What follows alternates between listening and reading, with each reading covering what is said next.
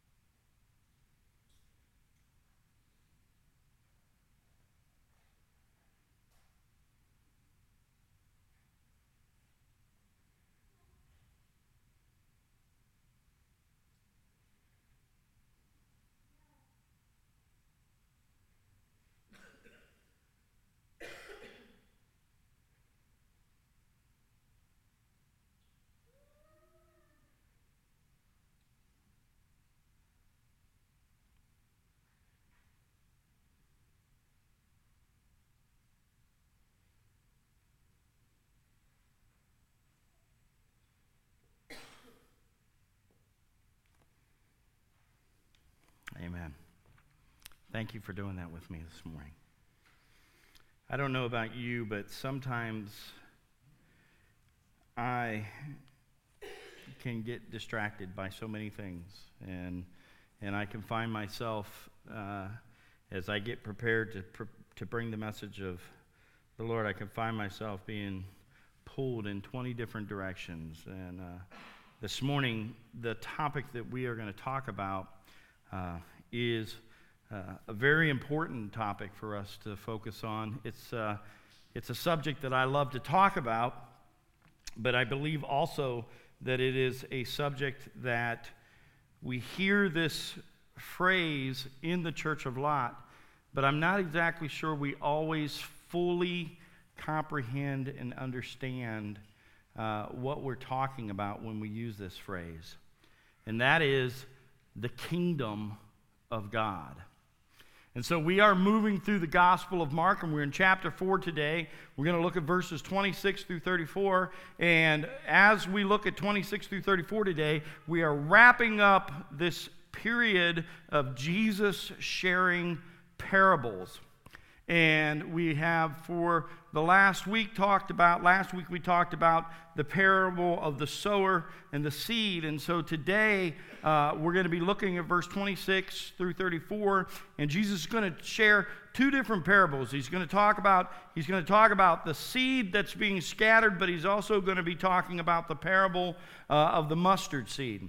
And so I want to begin by reading this passage of scripture to you today. And then what we're going to do for just the next few moments is we're going to talk about the kingdom of God and what Jesus is actually speaking to us through these two parables today in accordance to the kingdom of God. And so I want to begin. Let's read verses 26 through 34. So, starting with verse 26, it says, The kingdom of God is like this, he said. A man scattered seeds on the ground. He sleeps and rises night and day. The seed sprouts and grows, although he doesn't know how. The soil produces a crop by itself first the blade, then the head, and then the full grain on the head. As soon as the crop is ready, he sends for the sickle because the harvest has come. And he said, with what can we compare the kingdom of God, or what parable can we use to describe it?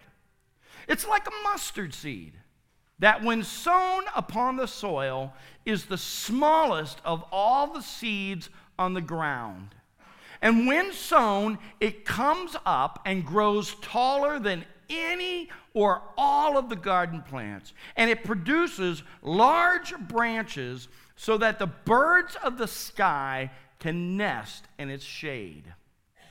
He was speaking the word to them with many parables like these as they were able to understand. He did not speak to them without a parable. Privately, however, he explained everything to his own disciples. So, this morning, what I want to do is I want to begin by talking to you about what the kingdom of God is. What is the kingdom of God? That's the question I want to ask today. And of course, much could be said here. As a matter of fact, I could probably preach a whole series on the kingdom of God, but I'm going to try to narrow it down into this one sermon today. And what I think needs to happen first is that as we talk about the kingdom of God, what I want to do is I want to share some key components needed for you and I to understand the kingdom of God. All right? So, the first component that I think we need to have in order to understand what the kingdom of God is, is that we must understand this God's kingdom exists where God, where God's King Jesus is known and trusted and followed. In other words, what I mean by this is that the kingdom of God exists anywhere where the people of God who trust in Jesus Christ, who are following his teaching, are following what he has given to us, are present. So, in other words, as we sit in here this morning, we are sitting in the kingdom of God. This is the kingdom. It's not a place or at least not initially a place, but it's a way of life initiated from the work of Jesus and the work of the Holy Spirit. By the way, you guys like my t shirt today? May the Holy Spirit be with you. It's pretty cool, isn't it? You guys are very, very quiet today. So, the first component needed in understanding the kingdom of God is the realization that God's kingdom exists where God's King Jesus is known, trusted, and followed. All right? The second component that we need to have in order to understand the kingdom of God is this that the work of the king that starts the kingdom the work of the king, the work of Jesus that starts the kingdom, must be understood as nothing less than the death and resurrection of Jesus Christ. In other words, it, it's, it, it, that is, just being a good person or a dedicated uh, to social justice, those kind of things, those could not set the kingdom in motion. Only when Christ went to the cross, died on the cross for our sins, and three days later walked out of the grave victorious, it was that. It wasn't that Jesus was a good teacher. It wasn't that he was a good moral man. It wasn't that he proclaimed social justice. It's the fact that he died on the cross for our sins, and three days later walked out of that grave alive. It is the death and the resurrection that takes the seriousness, the problem of sin, and brings it to reality, and it's what changes the character of the world at its core. That without the death, without the resurrection, without the cross, there is no kingdom. You understand that? Cool? All right. The third component to understanding the kingdom of God is this. Through the enabling power of the indwelling Holy Spirit, the Spirit of the risen Christ, the followers of Jesus Christ practice the kingdom way of being in the world, displaying to all who care to see how God's will is done on earth as it is in heaven. In other words, what I'm saying is that the kingdom of God becomes evident when you and I, as followers of Jesus Christ, live out our calling as followers, allow the Holy Spirit to work through us, and we do the work of the Lord. Amen? Now, there's a fourth and final component that we need to understand about the kingdom of God, and that is this. In this way, the kingdom people those who proclaim Jesus Christ as Lord, those who are followers of Jesus Christ, the new humanity, the new community, the new people of God, do not bring in the com- kingdom complete, but instead, what we do is we work toward that moment when the King, Jesus Christ, will return to complete what he's begun.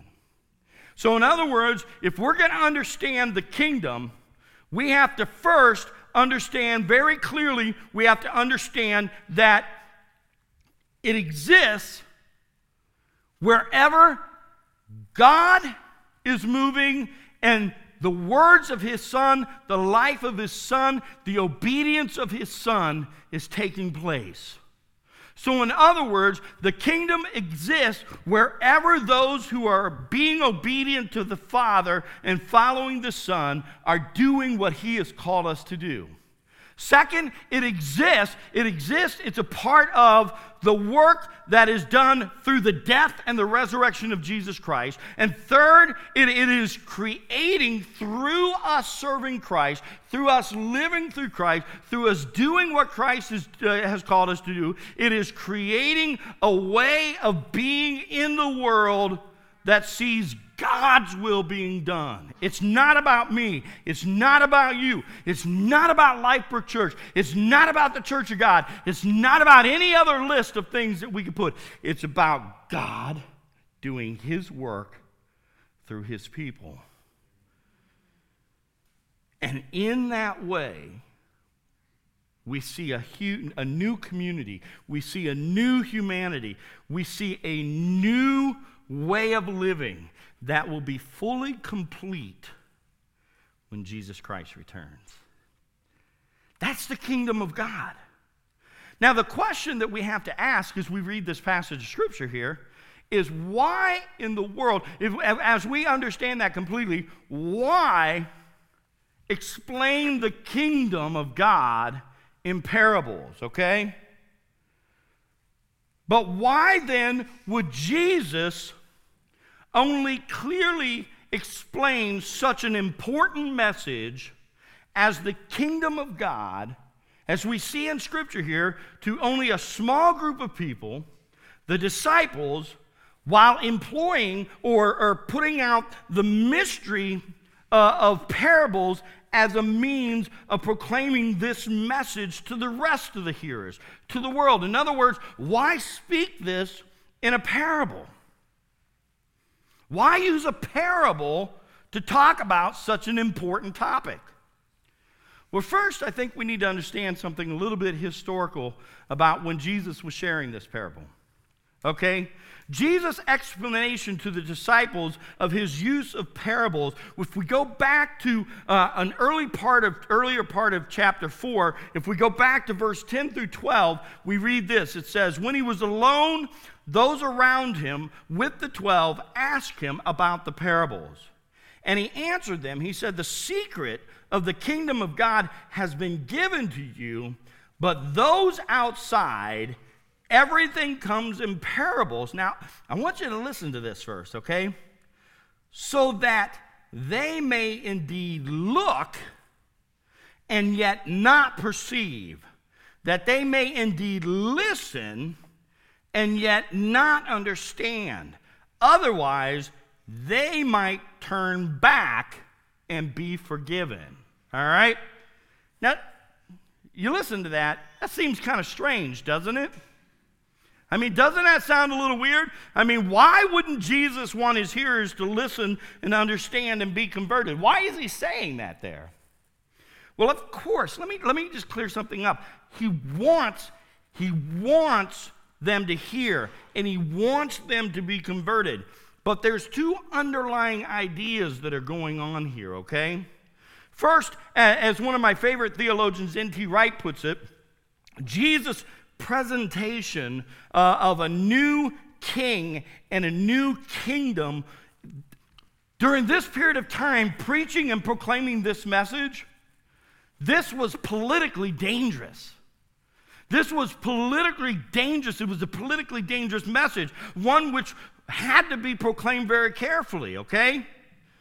Besides that, his Hebrew hearers, all those that around him that were hearers, had a totally see, see what Jesus was proclaiming here.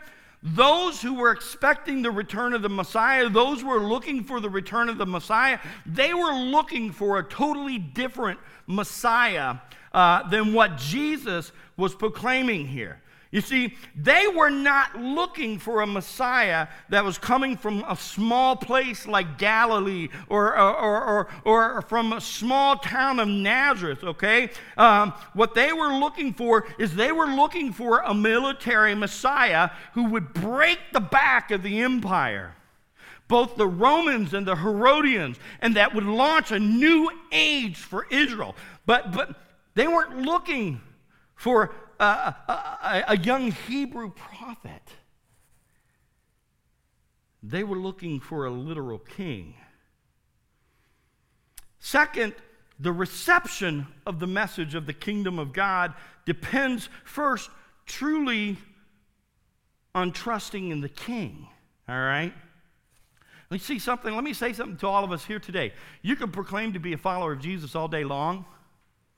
We can stand and, and, proclaim Jesus all day long, but if we don't live our lives according to His guidance, if we don't actually follow Him, if our lives do, if our lives do not represent or show our trust in Him, are we really following Him? If I say I love Jesus and I say I'm a follower of Jesus, but the things that I do don't represent Him. Do I really follow Him? Do I really trust Him? You see, the reception of the message of the kingdom of God depends upon first truly trusting in the King, a, a trust uh, that involves action, okay? In other words, it's a trust that actually means we have to do something. It's like what Paul said in Romans chapter 5, verse, uh, chapter 1, verse 5, when he said, Through him we have received grace and apostleship to bring about the obedience. And I want to, I, I want to, I wish I could under, underline that up there, but to, to bring about the obedience of faith for the sake of his name among all the Gentiles. In other words, we cannot just follow Jesus in word only, there has to be action. And so, as Jesus is sharing the parable, there's a, there's a lot of risk here in him sharing this parable because uh, there are people, as we have seen up through up to this point, we have seen that there are those who are trying to take him out. There are those who are trying to destroy what he is proclaiming. And so, what he wants to make sure, he, you remember, the remember the one point when Jesus, remember, remember when Mary tried to get Jesus uh, to turn water into wine? You guys remember that? Okay. What, what, remember, remember the one thing Jesus, you remember what he told his mother, even though she ignored him? What's she telling? Anybody around? My time has not yet come. All right? course, she didn't listen to him. She's like, Your time came now because I'm your mother and I told you to do something. And Jesus is a good son, and so he was like, Okay. You know. You see, in this situation here, as Jesus is sharing the parable here, as he's sharing with those who are listening, he understands that God, the Father, has a plan for him. There's, there is a process. You remember the death and the resurrection, it has to take place. And so, as Jesus speaks in parables, he is not going to allow those who are in discord against him to interrupt the plans or to stop what God's plan is for his life. You see, the kingdom of God, listen, the kingdom of God is something to be done. There's action that has to take place. In this regard, I want, li- I want you to listen to what one commentary uh, writer wrote. He said this In the authentic speaking and hearing of the parables, Jesus gives the kingdom itself as a mystery. The kingdom of God is at hand in the fruitful word of Jesus Christ. To hear the word of and about Jesus, to believe it and act on it, this is the secret of the reign of a of or rule of God in individuals in, in the church and in the world. We must understand the secret of the kingdom of God to be Jesus himself present among those whom he speaks. You see, we don't understand the kingdom of God. We cannot live in the kingdom of God. We cannot be a part of the kingdom of God unless we understand and are obedient to the king. And the king is Jesus Christ. And as Jesus shares this parable, as he speaks into the mystery of this, he wants to make sure that those who are receiving it understand clearly what comes with it. And that is full faith and obedience to Jesus Christ. So we understand the kingdom, we understand the mystery of the kingdom coming out in this parable. Let's talk about a couple other things here this morning that are important for you and I sitting here in Bethalto, Illinois. There are no little places when it comes to the kingdom of God, and there are no little people in the kingdom of God. Let me say that again. There are no little places, and there are no little people in the kingdom of God. You see, when we look at this passage of Scripture today, when we look at this text here today, we find Jesus teaching in the parables and calling on his hearers to understand the mystery of the kingdom in terms of its smallness and its quietness. And what do I mean by that? You see, what Jesus does here in this second part is he compares the kingdom of God to sowing a seed. And he says, the smallest of seeds growing to become the largest of plants, and the growth of the kingdom seeds in the darkness. What does that tell us about the kingdom of God? Because he says here, he says, what it tells us, he says, the seed is planted by the sower and then the sower leaves it and, and, does not know what's happening, but the seed is growing. Anybody here ever watched? Um, I, I'm gonna. This is. I'm gonna. I'm gonna. This is a trick question. Any of you ever watched a seed grow? Anyone? The answer is no. You've seen the results of the seed, but nobody here. I. I. I mean, unless I mean, I, I could be mistaken. Has anyone here ever dug down into the dirt and laid down in underneath the dirt in the ground with the seed and watched it growing underneath the ground? No. But that seed is growing nonetheless, isn't it? We may not see it, but it is growing underneath there. It is growing in the darkness. What that tells us, what Jesus is trying to tell us through this parable here, is he's trying to tell us that the kingdom would not be the crushing and the outright victory uh, of his Hebrew heroes uh, as dreamed of, okay? Instead, the kingdom would come undercover, it would come silently. You would wake up one day, and there is the kingdom present, thriving, and growing. In other words, Jesus is saying, don't look for massive battles. Don't look for overthrowing enemies. Don't look for uh, uh, miraculous, big, huge things. Realize that what is happening and what is working, you may not see its process right now, but it's going to be there.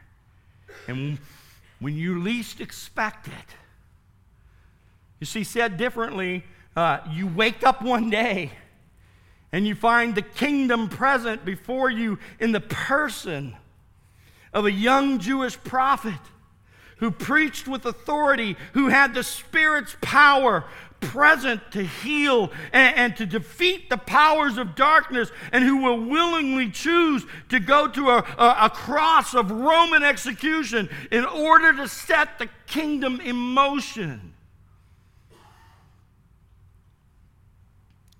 Lifebrook Church, Lifebrook family.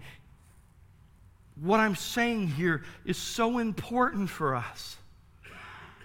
Because you see, the kingdom comes without fanfare. It comes without grandness. In fact, it, it, it, becomes present without sometimes us even knowing it. It becomes present through the countless little quiet ways God's kingdom people work in action, being the, hum, the new humanity to follow the king every day. It takes shape and form when some teenage kids in our church decide that they're going to commit to put 30 some dollars every month toward a family somewhere that they've never met, that they've never had any contact with. And they sow that seed every month. And one day, the leader gets a card that says, That family, through the help of these teenagers who decided just to give a little bit money, not much more than what it would cost for a trip to Starbucks. Might be more expensive to go to Starbucks.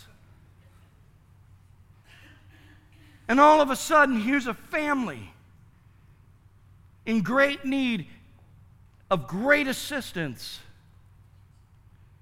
who have been set free from the financial bondage. There was no major plan for that to happen. It was not this massive constructed strategy. It was a group of kids that just decided to take their spare change and be obedient to the Lord. You see, it's important for us to understand, church family, here in Bethalto, Illinois, Lifebrook, we may not be a world wrecking force. But in the kingdom of God, what we are doing is not small, it matters. That means there are no little people. There are no, no, no little places. There's no true kingdom acts that do not bear fruit of the kingdom by making the king present. In other words, when we do and speak in the name of Jesus, when we live and love like Jesus, we are making a kingdom impact. You see, we don't have to worry about being small or weak in the eyes of the world, and certainly do, and certainly do not compromise the kingdom message with the world uh, that proclaims Jesus as, proclaims Jesus as King to draw attention to itself. In other words, what I'm saying is that it's not about. We're not here to draw attention to ourselves. We're here to draw attention to Jesus Christ in whatever way that we are capable of doing it. So if we are in one small place with the power of Jesus, anything is possible. Amen? You see, the world's view says we can't make a difference. According to the world's view, we're just a little, you know what? According to the world's view, we're just a little small church in, in, in, in nowhere southern Illinois.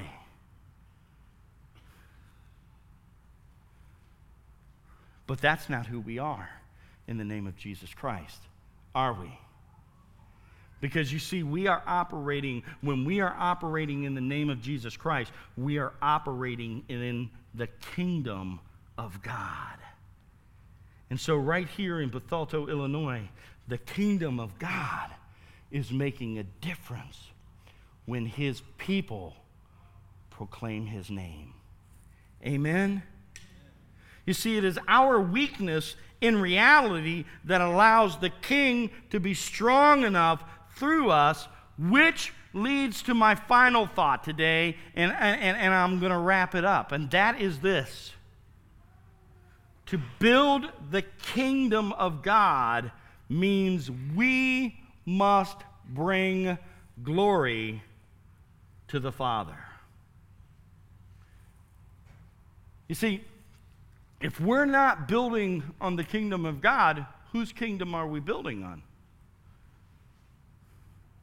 Now, this is the part of the message where, quite truthfully, I didn't want to preach this part. Because I didn't want to hear this part of the message. And I'm assuming that if I didn't want to hear this part of the message, you might not want to hear this part of the message. But let me just say this it is in our smallness, it is in our weakness that God shows his strength. But it is also through our smallness and weakness that the real credit for kingdom work goes to the, to the true King Jesus Christ and not to the kingdom people. You see, if we are weak and we know it, then through our weakness, in our kingdom efforts, we suddenly see the kingdom of God sprouting all around us, and automatically we know this is God's good work through us and not our own magnificence. But the moment any of us begin to think or believe that it's in our ability, that it's in our power, that it is through what we are doing, we have lost complete sight of the kingdom. The moment that I think or believe that anything that happens here at Lifebrook is because of me or because of my leaders or because of my staff or even because of any of you, and I love you all, we have lost sight. We are no longer operating in the kingdom, not the kingdom of God at least. We're operating in the kingdom of ourselves. We must continuously ask ourselves just whose kingdom are we building? Because if we are building any kingdom other than that of our Heavenly Father, we are building a false kingdom. And so this morning, as we stand here, as we sit here in this room, folks, as long as we are obedient to the Father, as long as we are trusting Him to guide us, as long as we are operating in His Word and in His instruction, as long as we are continuously asking questions like, What is God's goodness look like in my life? What is God speaking to me? What am I doing with what He's saying? As long as we are asking questions like, How am I doing loving the people that He has placed in my path? Then we are seeking His glory and not our own. As the band comes up and gets ready to play, the question for us today that we must continuously ask ourselves is what kingdom are we operating in?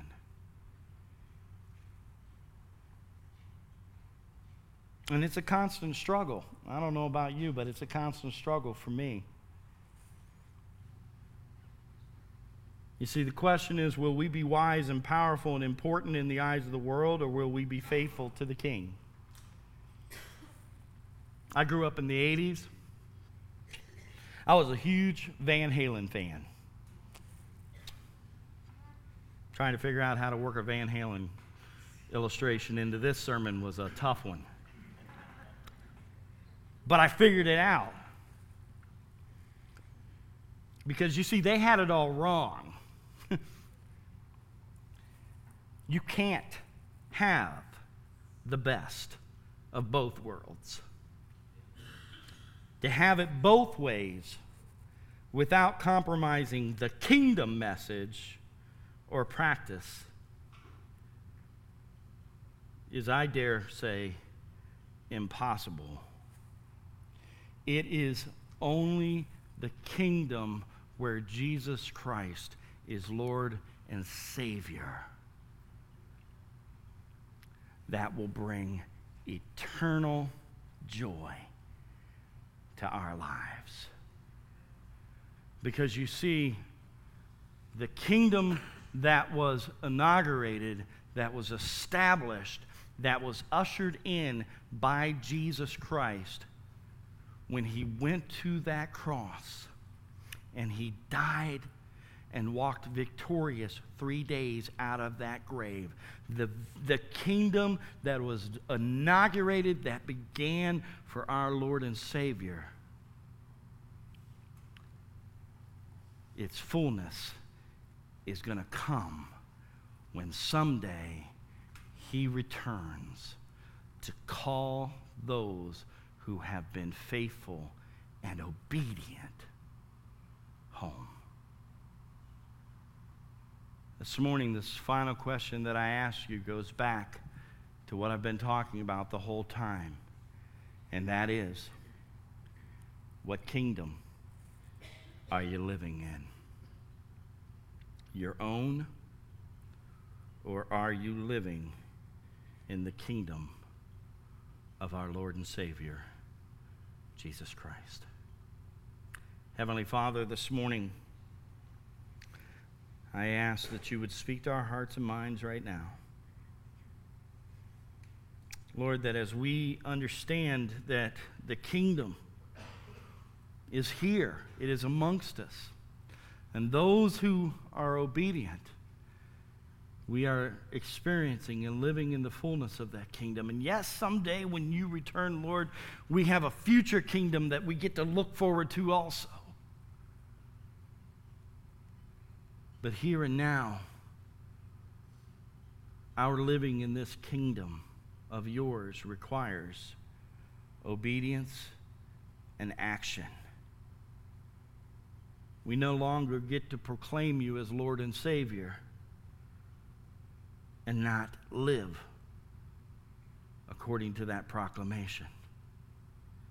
You have told us in your word that we are responsible for what we know.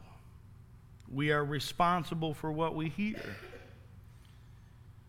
And Lord, your word proclaims that we are living in your kingdom when we are living in obedience to you. And Lord, I know today that we want to be in your kingdom.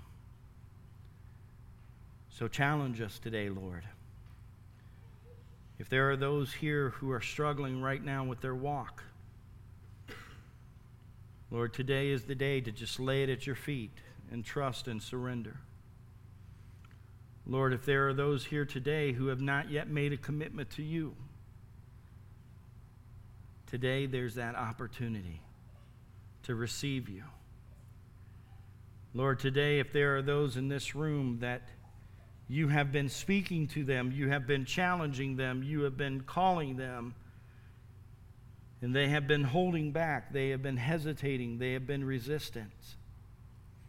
Lord, today is an opportunity for them to let go and surrender.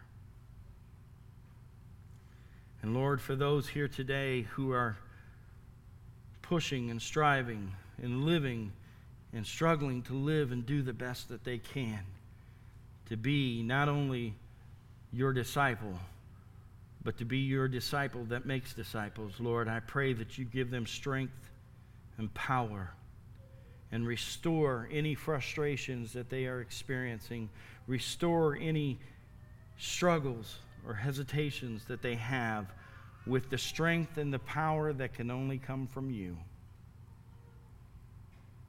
And Lord, I pray this in your most precious name. And we all say, Amen. Let's all stand.